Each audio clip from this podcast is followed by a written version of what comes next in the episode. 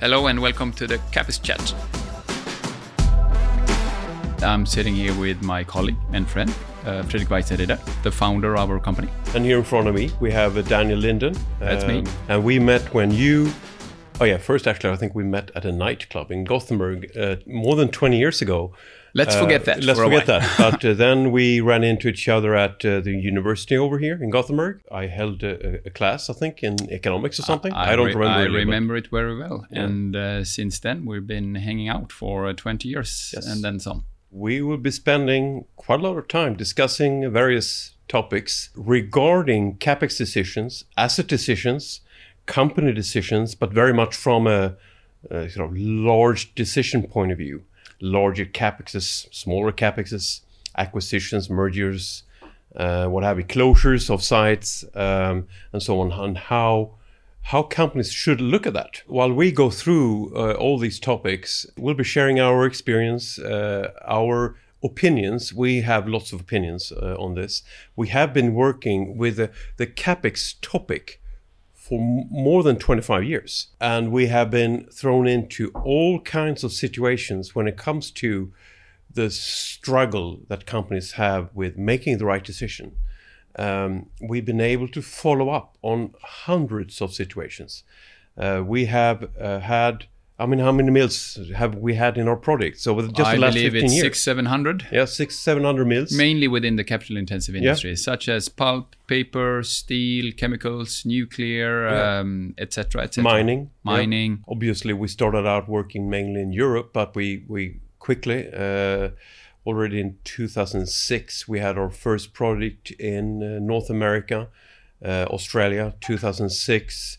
Then it continued heavily a couple of years later in the US. Over the last more than 10 years, we spent more than half our time in the Americas. Yes, north and south. I usually say it's only one continent that we've not been working in. It's Antarctica. I w- would like to talk a little bit about return on capital employed. Every time we talk to someone at a company about return and cap- return on capital employed, and we explain why it doesn't work to use it, they totally agree. They totally understand. But then when you go to the top and what's communicated, it's still communicated and it's still asked for by analysts, for example, And the board. and the board. What can we do?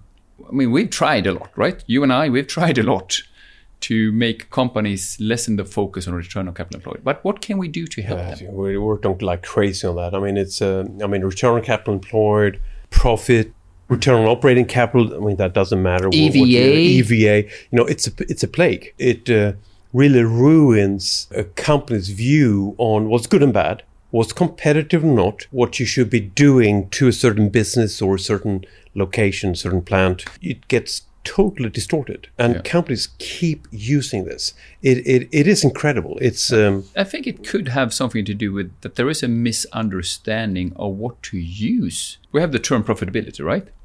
It could mean more mean more or less anything, right? It could mean an EBITDA margin for someone. For someone else, it could mean return on capital employed. For a third, it could be EVA or or something else. But I think there is a misunderstanding of okay, what are you supposed to do with it, yeah. yeah. right? Oh, yeah. What are you supposed to do with something that has a high profitability? Yeah. For me, profitability should equal competitiveness and value creation. It's not necessarily exactly the same thing, but they are close, I would say. Competitiveness and value creation are close to each other. And I have the understanding that some companies instead try to use profitability as some kind of measurement of, yeah, I, I mean, when they use return on capital employed, honestly, I don't even know. Yeah. No, I mean there are some companies that we that we have Yeah. met with that that actually they don't look at it, uh, and it's so much better if if the book based type of return is the only profitability measure that you can internally talk about. Then it's so much better not to talk about it at all. Then just go on EBITDA margin, Oh more yeah, or less. EBITDA margin. Look at cash flow and so on. It's that's not actually enough, but it's so much better than trying to bring in that those distorted measures, return on capital employed and it's or not EVA. too bad if you have similar businesses, right? To, to look at no, no. EBITDA If you look at margin, it's EBITDA margin, too, yeah, no, it's not yeah, too bad. then. No, it's not too bad. But but they unfortunately companies I mean, as you say, it's it's not too bad if you have similar businesses, but that is not very common. I mean, you, for instance, might have mills that are not integrated, like steel mini mills, Exactly my thought. uh, or uh, recycled containerboard mills in, in, in packaging. And you compare those with integrated steel mills or integrated kraft and packaging mills, you know, and you try to say, well, that one has 25% and that one has 30%. And actually, and that, that means that that one is better than that one. And you, you can't talk about it like that. No. So there, that is where EBITDA margins uh, or, or and that's where go- the return on capital employed tries to make a difference, right? But fails miserably. completely. Oh, completely. Fails miserably. Yeah, and they fail a lot more than the EBITDA margin ever does in that example. Still, I would say you cannot compare an unintegrated mill with an integrated mill with the EBITDA margins. Even that wouldn't work either. No, you would no, no, it that wouldn't can't. work, But it, no. it, but the error is is less in the EBITDA margin than it can ever become, or Yeah. you know, in the in return on capital employed or something similar.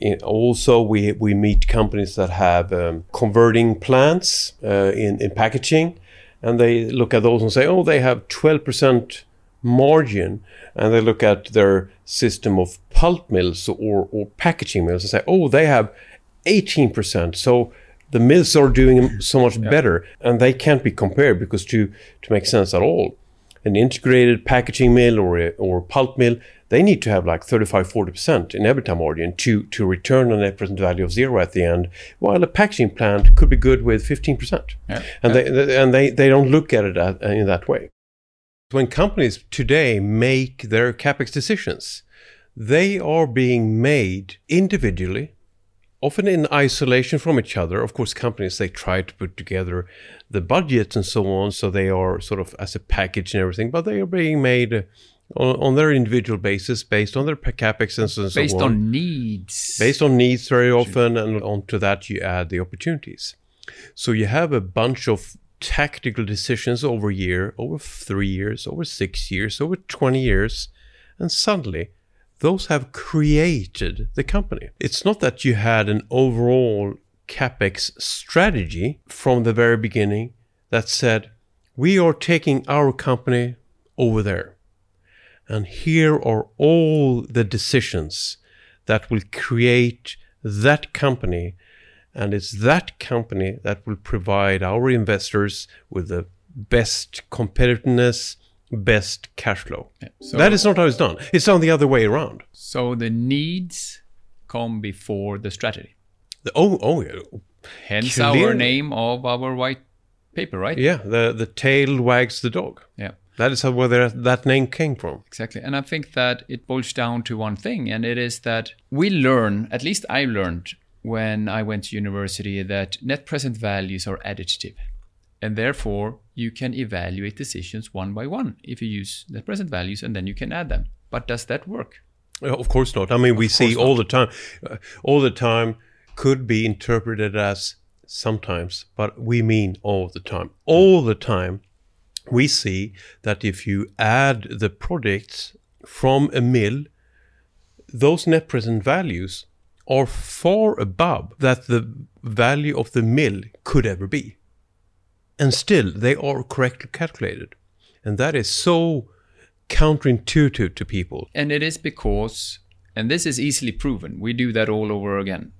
It is that the net present value of an individual decision, or even the net present value of many decisions in a mill added together, has absolutely nothing to do with the value of that business. Exactly. But still, and this is so so critical now for companies to understand this. When I talk about what we talk about now, I often hear companies say, "No, no, we we don't have an issue with that. That's not how we do it."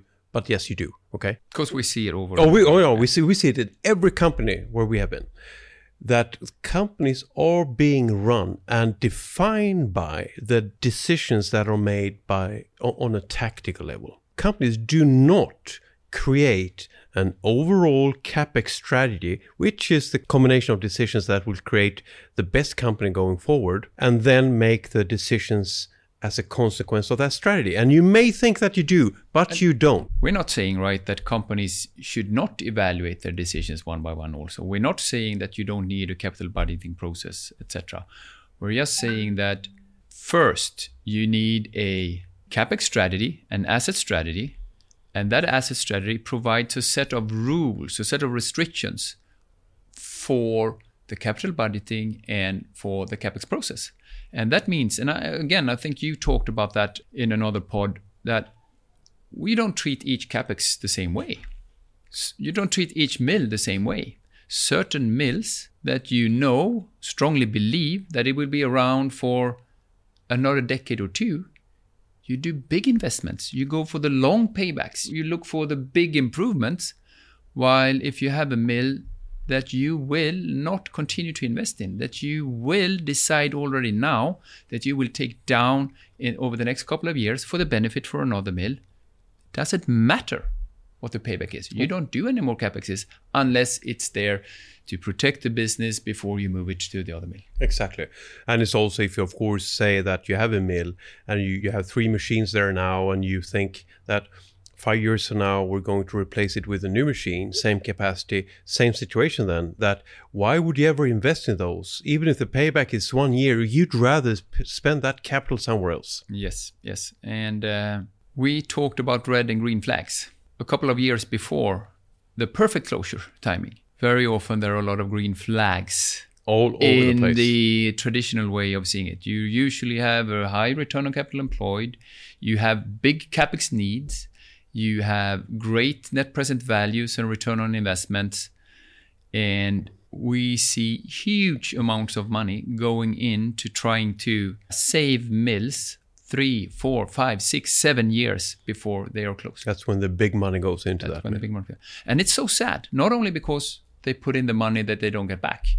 I think that is sad, but I don't think that's the saddest part of the story. I think the saddest part of the story is that that money did not go into the mills or plants that continue to exist.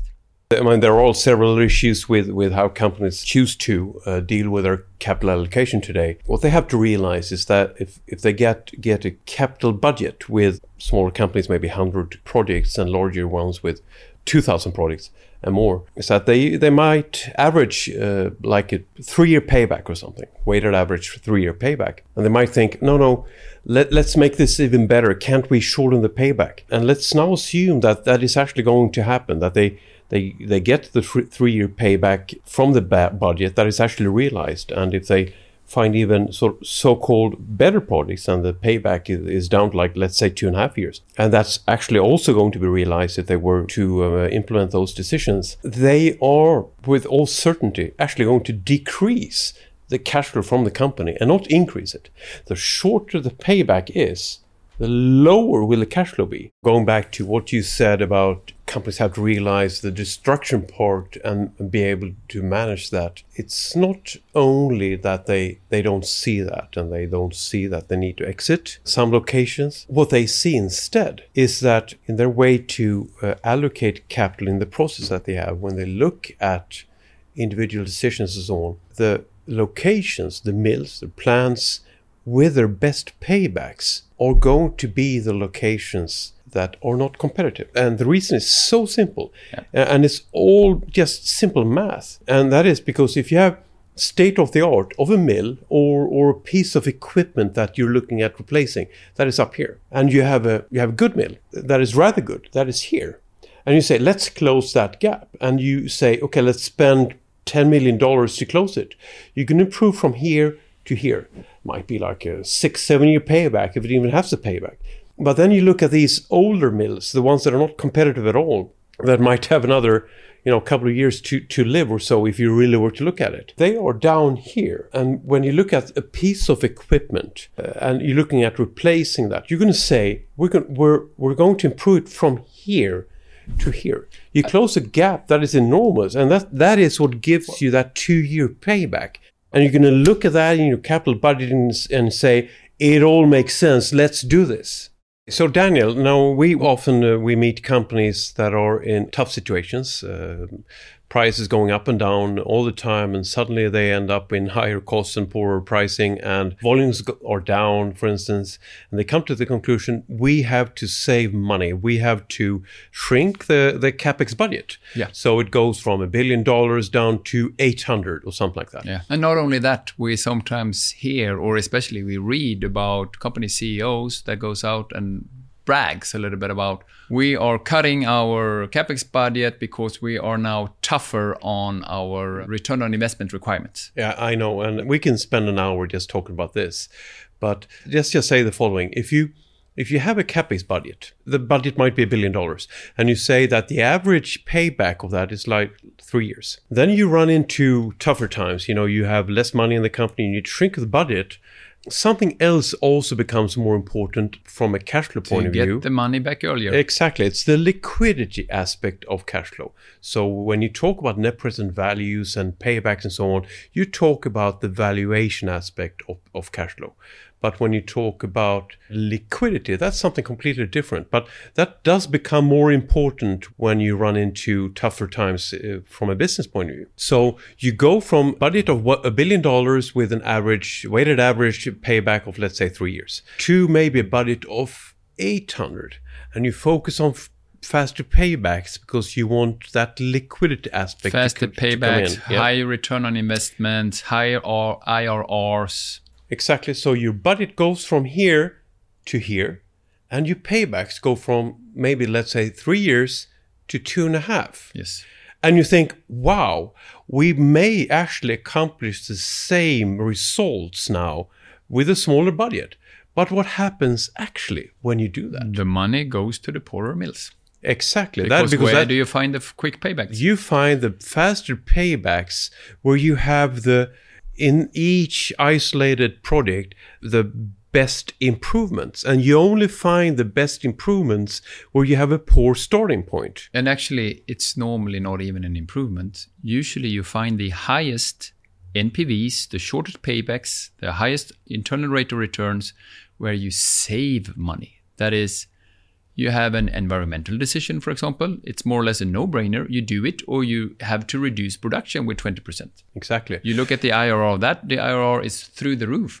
But what is the IRR of a new machine, for example? And the following it's so counterintuitive what i'm going to say now it's not that we have seen this in a few examples we see this all the time that is if you have a budget you shrink the budget and you go from let's say three years to two and a half years payback your company's cash flow does not go up it goes down you the long term future cash flow the- goes yeah, down. exactly. What happens after uh, uh, you know a couple of years out?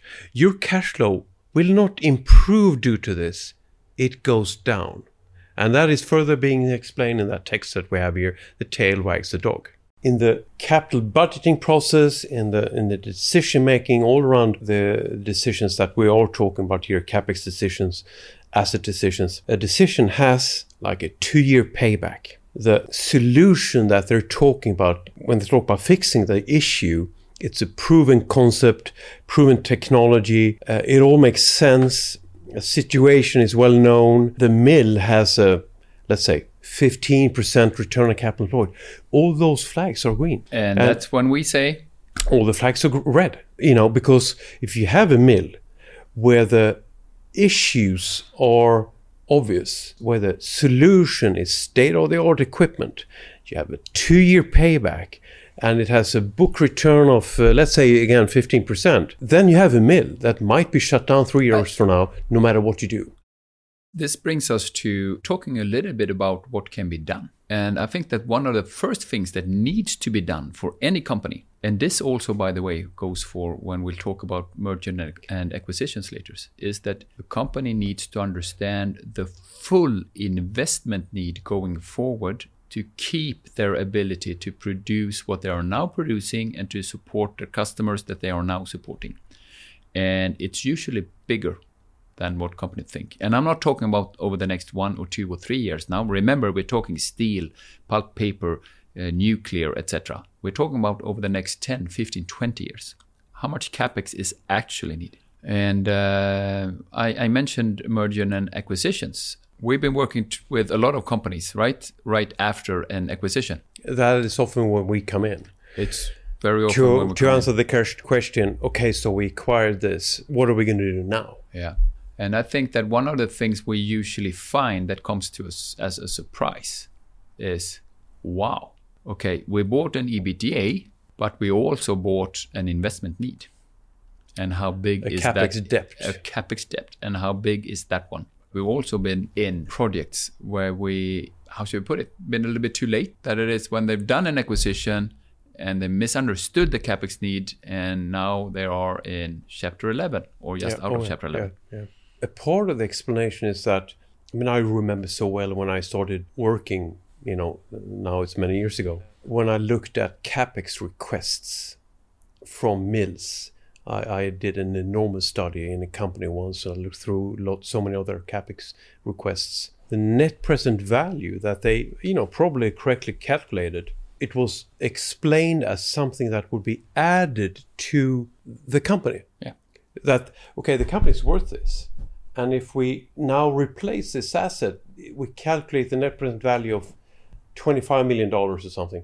It's, it's going to be added like that. So companies have an idea of capexes the net present values they can they, they calculate. They, they will carry themselves. Yeah. so if as long as you you acquire a company of course we have to spend money. You- of course we have to spend capital into these mills that we have acquired but they will carry themselves because they have a net present value. I think we're saying exactly the same thing from two different angles. And what they then don't quite capture is the full capex need just to maintain the capex margin, uh, to- to, Exactly. maintain the EBITDA margin. Exactly. And not even that, because they will not maintain the EBITDA margin with that same footprint anyway. No. If you look at companies in the pulp and paper industry and you look at how much capital they spend today, I would say, with a few exceptions over time, 90% of the capital that they spend is what they have to spend just to stay where they are. But would you say it's any difference to power production, steel, Probably not- chemicals? probably not From what. I've seen so No, far, I cannot see any difference. No, exactly. It's the same. And so the idea that capital projects will carry themselves is simply not true. They are they are simply there to at best keep what you have. This brings us to the question of EBITDA multiples. EBITDA multiples is a little bit like we're talking about ROCE, right? It's a, I'm going to use the word, it's a plague in the industry. The way EBITDA multiples are used to motivate the value of industrial companies just does not work. The span that is allowed for transactions is too limited. This indicator, this metric, totally disregards the capex need. We have seen too often transactions being made, being justified with an EBITDA multiple, being justified with adding EBITDA to a company that has been valued with a certain multiple, when they've used something like six, seven as an EBITDA multiple, but the value they acquired cannot motivate more than one, two Yeah. in EBITDA multiples. and that's not Uh, unusual. I, I remember clearly a case where the multiple that could be motivated uh, when you really looked at the numbers was 1.4, Yes. which is incredible. And I think that possibly it is so that the average multiple in an industry can be like seven. But as you said, the span goes from then from one to 15 maybe yes. and and to even try to gravitate into seven both for the seller and the buyer will basically never be correct because i don't even think that there's like a normal distribution around seven i think it's all over the place It's all over the place. But what is so interesting, and we have a number of customers doing that, the companies, the CEOs and CFOs of this world that understands that metric and the dangers of it can make a killing. They can it's like an arbitrage they can Yes. look for the incorrect valuations Because it goes both ways. it goes both It ways It goes both ways. You can sell poor assets Yeah. that deserve a multiple of 1.5 to somebody thinking that 7 would be okay. Yeah. And you can acquire companies or mills uh, using 7 as sort of the, the, the key multiple uh, when it's actually maybe worth 14. Yes. And it all comes back to one thing understanding the assets and the future capex need. Yes. EBITDA multiples is a little bit of an hazard. I think we we agree on that. And when talking to our customers, I think that they usually also quickly see the dangers of using EBITDA multiples. Uh, but there is another finer point, I believe, into becoming a successful M&A player, and that is to before you get into an M&A situation, and especially before you've done the acquisition, to in quite some detail understand what will happen to the new total system. If you have, let's say, 10 sites, you bring on another three sites. The new optimum will likely not be 13 sites running the same way. Most likely, it will be something else. And not unusually, it's something less than the 13 sites. It's not enough to understand the value what you're buying. It's not un- enough to understand the value of what many people call the synergies. You need to run many, many different new full scale business alternatives. Or what are you going to do with your footprint? What machines will continue to run? What machines will go down earlier now because you have a uh, new mills? And not unusually, you will close machines that you buy. You must be ready and able to do that. And I think we have some very, very good customers doing exactly that, being very aggressive, understanding what they need to do after an acquisition. Yeah. Another way of explaining that is to say that the value of an acquisition is not what you see from the future cash flow from these uh, mills, from these plants that you intend to acquire. It's your system today when it is at, at its best. The best you can do with that system, with that footprint, maximizing the cash flow from the way it's being run today, compared to the new footprint with also the acquired sites that you bring into that optimized with the maximized uh, opportunities and so on all the opportunities that you have and not only the traditional synergies not only what can we do to fix costs what can we do to our marketing budgets and things like that Central overhead what can so you do yeah. to your sites Yep. what happens to your asset fun- footprint fundamentally Yeah, of course. And that sounds like an incredible hurdle to get to that answer. But if you have a process already installed, institutionalized in your company, then you are ready to do that right away. and Uh, you can do it beforehand. Of course, with some it in- good engineering understanding, you can do course. these alternatives before you even started discussions. you should have everything set up in your company when somebody comes up with the idea, let's acquire these three mills. Yes. Everything should just be there. And then you add these three mills and you look at that and so on. And it goes the other way around also. So, since there are acquisitions, there are also divestments, right? Yeah. Can do the same thing for divestments. Yeah. You should do the same thing for divestments. We have, over the last uh, five years or so, developed a tool we call Wiser. That tool is there to help out the companies throughout the entire capital allocation process, from capital allocation strategies. And that capital allocation strategies are long term, we're talking decades. Then we get to the capital budgeting. It's over the next one, two, three years, and even down to the individual capex request, from a need to the analytical route to the decision and to the follow up. Yeah, and that is a system that is is integrated, and it has been implemented by a number of companies, both in North America and in Europe. And we believe that to add a strategic layer to the decision process is vital for the success of a company, Yeah. and and it's something that companies in the future simply won't be able to do without. No, no. That, that's where we come from, right? We come from thoroughly understanding capital allocation from theoretical and practical point of view. And we have added the more process like parts to the capital allocation, also handling the individual capexes, uh, the, the routing of individual capexes. And I think we are at the point where things are changing for many companies. Up until now, most companies, not all, but most companies have handled their investment process and much of their budgeting process when it comes to capital allocation through Excel sheets, uh, SharePoint. emails, SharePoints, self-built systems, and I feel strongly that that is changing now. I don't know if that's the right way. They're professionalizing the capex process, and they are digitalizing it, and they're going to tools that are purpose built to do this preferably also by people that know something about capital allocation. Exactly. And, and there are for managing the decisions and the budgeting and so on. We know that there are good systems out there, but our system is the only system that adds that crucial strategic level. I mean, when we sit here and talk, it, it, it all sounds so negative. You know, when we say, "Oh, companies do this, it's disastrous." They look at that, you know, it's going to go bad. If they look at profitability, return on capital employed, EVA, I mean, no matter what you do to EVA, it's going it's going to be showing you what you're not supposed to look at. It's Doctor Doom uh, over everything we do. That's our middle name. That, that's our middle name. But one thing that is so important, and that is what we try always to to point out, is that before we talk about how to solve things, companies they they have to understand what isn't working, and and they have to agree on that because only when a company can sort of at least the majority of the people who are involved can can understand okay we have issues with this. These are the reasons.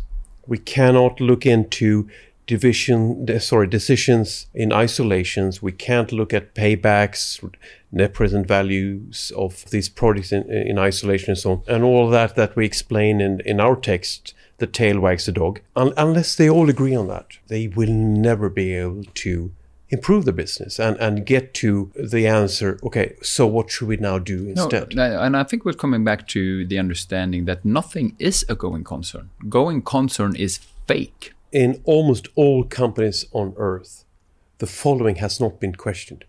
Do we even have the right framework? No. do we have the right philosophy and they don't the even decisions? utilize the technology i would say that is available. Yeah. the tools and technology that is available from one thing to another yes uh, EBITDA margins. You know, I- we, we see them as highly relevant. That It doesn't. Uh, i like a high ebitda margin oh yeah, everything else held equal, uh, higher is better than lower, which is not the case with, return on capital employed. absolutely No, no, no. Higher can be very bad, while lower is a lot better. But, but you know, we'll we'll probably talk about that some other time. But one thing that company, companies have to realize is that EBITDA margins they are always going somewhere, and where is that? it's south it's south. They will always go down. You c- you can work in a mill for 20 years without seeing it because it's so volatile. The margins they go like that. But if you were to look at a trend, it would look like that. And that is again, you know, we say say this so often about so many things. That is by definition. That is how it is. Yeah. You can't improve your business by by doing that. But so the margins they go, go down. they go down. Maybe it is a question of my education being now soon 20 years old, but I claim that is one thing that is not being taught or yeah, understood. Know. Oh, it's not. No. That the margins of a production unit is continuously going down unless something changes. Hmm. Right? And that it is the it is the task of the management to handle that continuous decline through finding ways of updating and improving their footprint so that they can handle that margin going down. And why does it go down? because of competition, because of technology development implemented by others. And I would others. stress the last one. yeah, of, technology. yes, of course, and that Yeah. is that is uh, sort of uh, uh, what's going on. yeah, That competition implements technology improvements, enabling prices to go down because the costs will go down for the competition. While if you sit there and do nothing, you will experience the prices going down slowly, but your costs they are still what they were yesterday, and that is uh, that is what creates it. A- And this is, of course, not bad, right?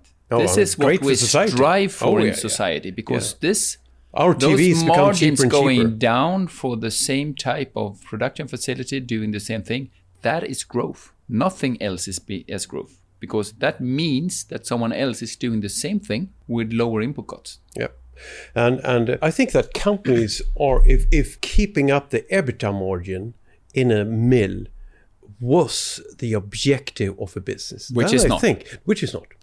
Then I think that that mills are usually doing a relatively good job because they spend a lot of capexes on f- cutting costs, on on uh, and they're relatively good at calculating it i would say. They know what happens if they if they put in a new Oh yeah, they know. new Oh, uh, some new control Whatever. system and they can take out three three three FTEs. That's what happens. Exactly. So, so I mean, we often come back to this. We do not believe that the industry has a major data issue. That is not why no. things go wrong. No. Okay. So mills are good at keeping up the margin, you know. But what happens is that they spend it in a not so good way. Those decisions, those capexes, while they're good at keeping up the margin, you uh, spending capexes on cutting costs and so on.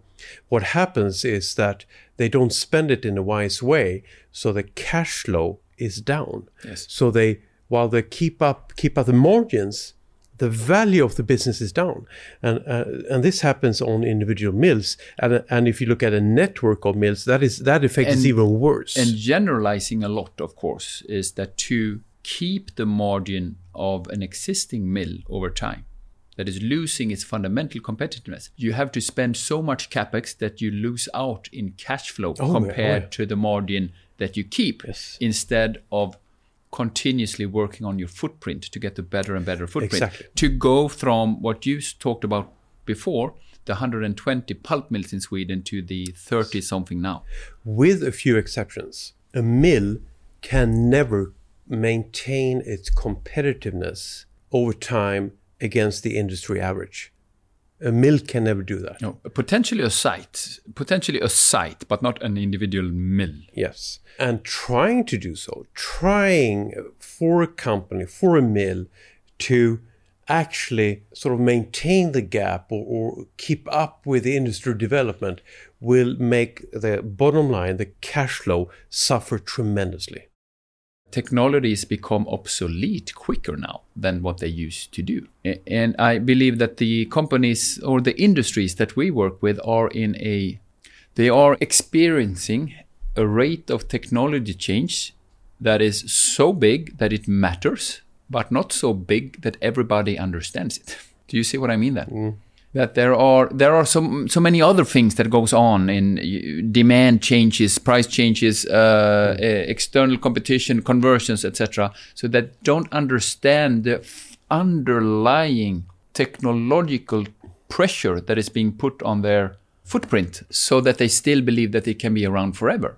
While I believe if you are within the software industry, you will never believe that your software will be around unchanged forever. I mean, mm. that would be crazy. It's, it's obvious. Mm. But it is not that obvious for a steel mill or a paper mill or a, a, chemical plant. I think a lot of people working with us, of course, we, we, we know, we believe that like working with us, but they also think that we are a little bit boring sometimes. Yeah.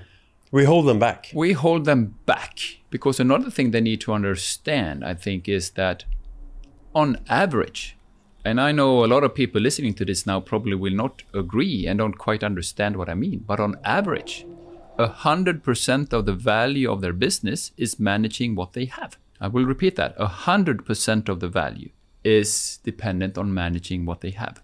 And that is on average. On average, exactly. So, so you have clearly some companies with growth opportunities that will be valuable to the shareholders and the the other side of the coin is that there well to make up the average, there will be some that will try to grow that will ruin value when doing so. And this uh, is by definition. It, it is uh, that is by definition. It yeah. cannot be in any no. other way. However, it's actually even worse because some companies then will be able to create value, but they create so much value that you need like five companies to make up the average that ruin ruin value yeah. to make to cover up for the, the good value that's the that's average value creation on the stock market is zero yes by definition and that includes the value creation of Amazon and exactly. Google and Apple and they bring up the average it, and you name it over the last oh, yeah. decades yes. but it also includes the value destruction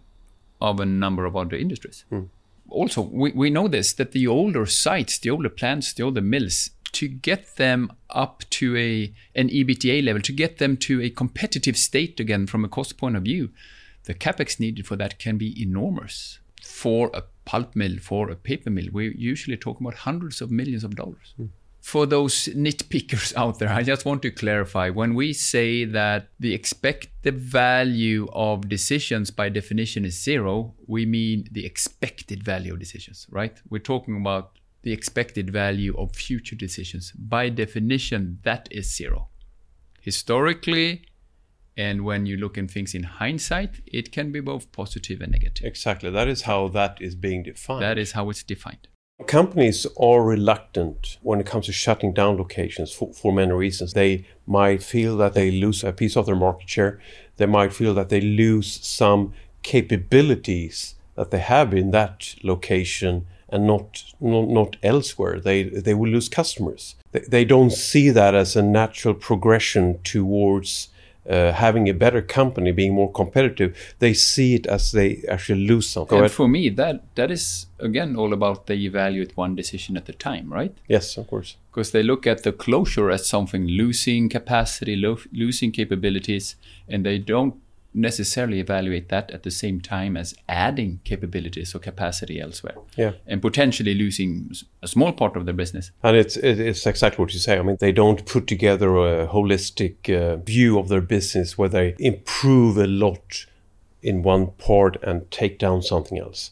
I mean, like like the old expression, uh, creative destruction. I, I you, love you, that one. Yeah, you love that one. Yeah, yeah. Where where you create something somewhere in an industry, you can't really do that unless in a significant way unless you take down somewhere else because we're not talking google here we're talking the industry. Uh, it's going to grow by 1 2% if you exclude ac- acquisitions maybe 3 uh, if, if, they're really doing well from a growth point of view. So if they grow somewhere they often need to go down either because the market uh, works that way or they need to do that for for well, raw material purpose today's topic on shutting down mills is central to what we do because a lot of a lot of the different misunderstandings regarding capital allocation and capexes becomes concentrated to the d- decisions of shutting down a mill or a machine. There are so many misconceptions of what a good mill is and how you can follow that. Yes. I think that there are two topics two two problems that are combined the first thing is it is actually not possible to say if one mill is profitable or not by looking at how it performs individually. The only way to understand the performance of a mill is actually to analytically close it down and see how the rest of the system performs compared to having it open. Exactly. I mean, the, the performance of a mill is not actually how it performs when it's being run, but by how the rest of the system performs when it's not being run. Yeah. So that's part of the problem. And the other problem is measures such as return on capital employed. Yeah. I have in particular one site uh, that I think about that was closed, and it was a site that for a very long period they've outperformed the target of the company when it comes to return on capital employed.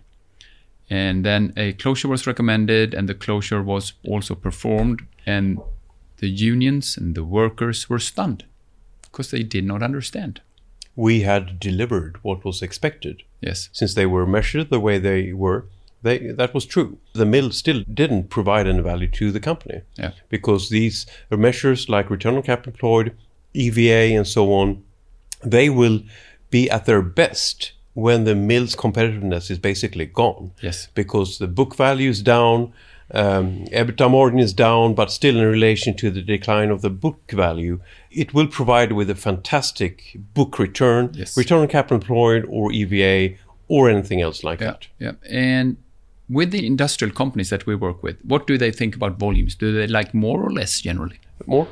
They want to have more and more. They try to protect volumes the best they can. And so, very often, when they try to, on a technical level, optimize the system, they still try to capture all the volumes that they can. Yes. They keep the volumes. They keep the volumes and they optimize the costs of producing those volumes. Mm. And what then very often happens is that the poor mills gets the best performing products because they have to get them in order to keep running. And the best mills, they get the worst raw material cost and the worst products, products because they are the only ones that can produce them with a positive contribution. Yeah the effect of this is not seen in book profitability or in, in, in book EBITDA. The only way you can see it is to remove it analytically. Yes. Remove a machine, remove a site. You can never have extraordinary feelings about locations like like you do for your kids. I mean, if you have a child that has challenges that you need to you need to spend a lot of time with that child, and you need to spend all your resources on that child, and maybe a lot less on the child that has everything going for him or her. You know, so you have a, you have a child that needs your support a lot. Then you need to give that to them. But you have a, if you have a mill, a plant that is not doing well at all, you can't give 70% of your resources into that mill because that, that that's going to drain your company. The challenged child gets more support, the challenged mill gets closed. Exactly. That is, and you do, you do not do that to kids, but you do that in, in, in business. Yeah. And that is uh, something that companies have to become really good at to understand we're talking business. Yeah. Well, of course, we're talking about a lot of people involved in those businesses and that there might be individual consequences. And, you know, sometimes it's tragedy, of course, if you, if these people work in a remote area and so on. But from a business point of view, you need to take care of that in the best way possible. But you cannot avoid or procrastinate. uh, the. Unfortunately, when I look at the real world, it's not the way it works in neither direction, I would say, both with children. But let's leave that for now. But also when it comes to mills or machines, it's so obvious to me that the challenged mill, the challenged machine gets so much more attention from the managers, from the top brass of the company. Yeah. Yeah, unfortunately, also too often, way too often, and we're not talking small money. They get way too much money up Yes. until the closure. Yeah, we've had what is it, six, seven, seven hundred mills uh, plants in our products just over the last fifteen years, and we have seen, we can see clearly that approximately thirty percent of the most important resources that a company has goes into that one mill. And that what, is what type of resource is that? Is that what you would call management attention? Yeah, Is that what we exactly. Yeah, experts, uh, management, uh, uh, operational lead, and all of that. They they, they spend thirty percent on that mill that is worth nothing. Yeah. and and uh, that is affecting the company a lot more than they, they than they understand because they don't see that they need to take a more dramatic decision like shutting down the location because when a mill is five minutes to 12 the mill can sti- still be from a financial p&l point of view the mill can still be really profitable you can have a return on capital employed Yeah, of like that 15 you- 20% We're careful with profitability, right? yeah, of course, yeah, because we're talking about we're talking about book profitability. Yeah. So the book profitability can be, you know, at least moderately could be good. Can have like a return on capital employed of 15, positive EVA and so on and so on. But why does that happen? Well, the the books have been written off. And the EBITDA margin is not a disaster yet. It's just poor. But when you take one divided by the other, it's going to end up in a, in a good number. Uh, but that's just the books. But also, we, we know this that the older sites, the older plants, the older mills, to get them up to a an EBITDA level, to get them to a competitive state again from a cost point of view, the capex needed for that can be enormous. For a pulp mill, for a paper mill, we're usually talking about hundreds of millions of dollars. Many of the companies that we work with, they work within quite a large chunk of the value chain, from forest owning to pulp mills to paper and board production to converting, from mines to steel mills to converting, etc. It is not unusual that we find that most of the value in these companies, most of the value creation, especially the value, is upstreams. It's Yeah. close to the source of the raw material. Exactly, but it, sometimes it isn't uh, illustrated in that way in the financial reporting in the company. In those cases, they, they may not be using market prices in each layer, which is so important to understand where a company actually is competitive, where a company is actually making its money, and so on. Oh, yes. I come to think on a number of examples, but I will, of course, not mention them. But if you do not use market prices between your raw material supply, if it's in your own hands, and the next steps of your value chain, you risk misallocating capital tremendously. Oh, yeah. And we've seen that also happen a number of times where capexes, we're talking in some cases not only millions of dollars or hundreds of millions of dollars, even billions of dollars over decades, that has been motivated by receiving raw materials at cost Yeah, for free. for almost for free. Yeah. So somebody might think, well, does that really matter? I mean, we're one company and so on and so on. Yeah, it, it matters enormously because if you have misunderstood where you are creating your value, where you are competitive, you will be allocating capital in the wrong way. You won't be able to, for instance, understand in which layer should we be long or short, where should we be improving to, to catch up with the competitors. And most importantly, where should you, I think that's what you're saying, where should we continue to invest? Yeah. And where do we have a need to maybe withdraw or think about in the long run to get out of? Yeah, this is the difference between succeeding and not succeeding with an integrated company. To understand this, Very much so. I think that we had another pod that we were talked about technology change. It's not unusual that companies that we've been working with, their origin is from something very much upstreams, close to the raw material source. They started out as a forest owner or a pulp producer or something like that. And then over time, the companies see that there is value to be captured if they refine their raw material even further. They do pulp, then they do paper, and then they want to do some different converting. But what is rarely understood, I think, is that every time you take a step up the value chain, you usually also take a step up the technology chain. And when you take a step up the technology chain, there's usually a faster rate of change. And that means you need to become a company that can act on decisions faster and faster and Yeah, faster. Yeah, and if you have a culture in your company which is a forestry culture, Yeah. where your uh, product takes 70 years to be completed, and you're instead in a business after a while where the product cycle is, we're talking months, then it's not uh, easy to be an integrated company where the culture goes from 70 years to two months and to be agile uh, enough to actually How often do you need to layer. make strategic decisions if you only own forests?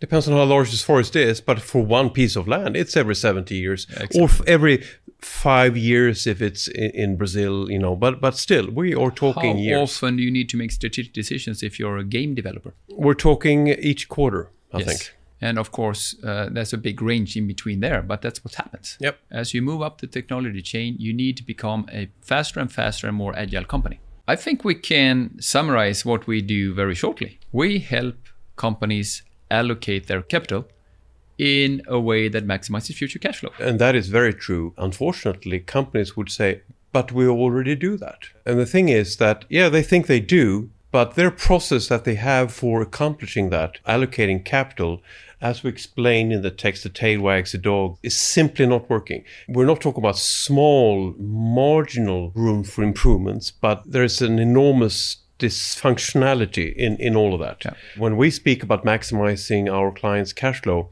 we're talking about very large difference compared to how they would be doing it without us. Yeah. We help them with the capital allocation process in order to maximize the long term value of future cash flow. And the way we start out doing that is by convincing them, teaching them about the pitfalls of the current way of allocating capital. If you liked what you heard us talk about today and want to hear more about similar topics, don't forget to click subscribe or follow below. And if you liked what you heard today, press like.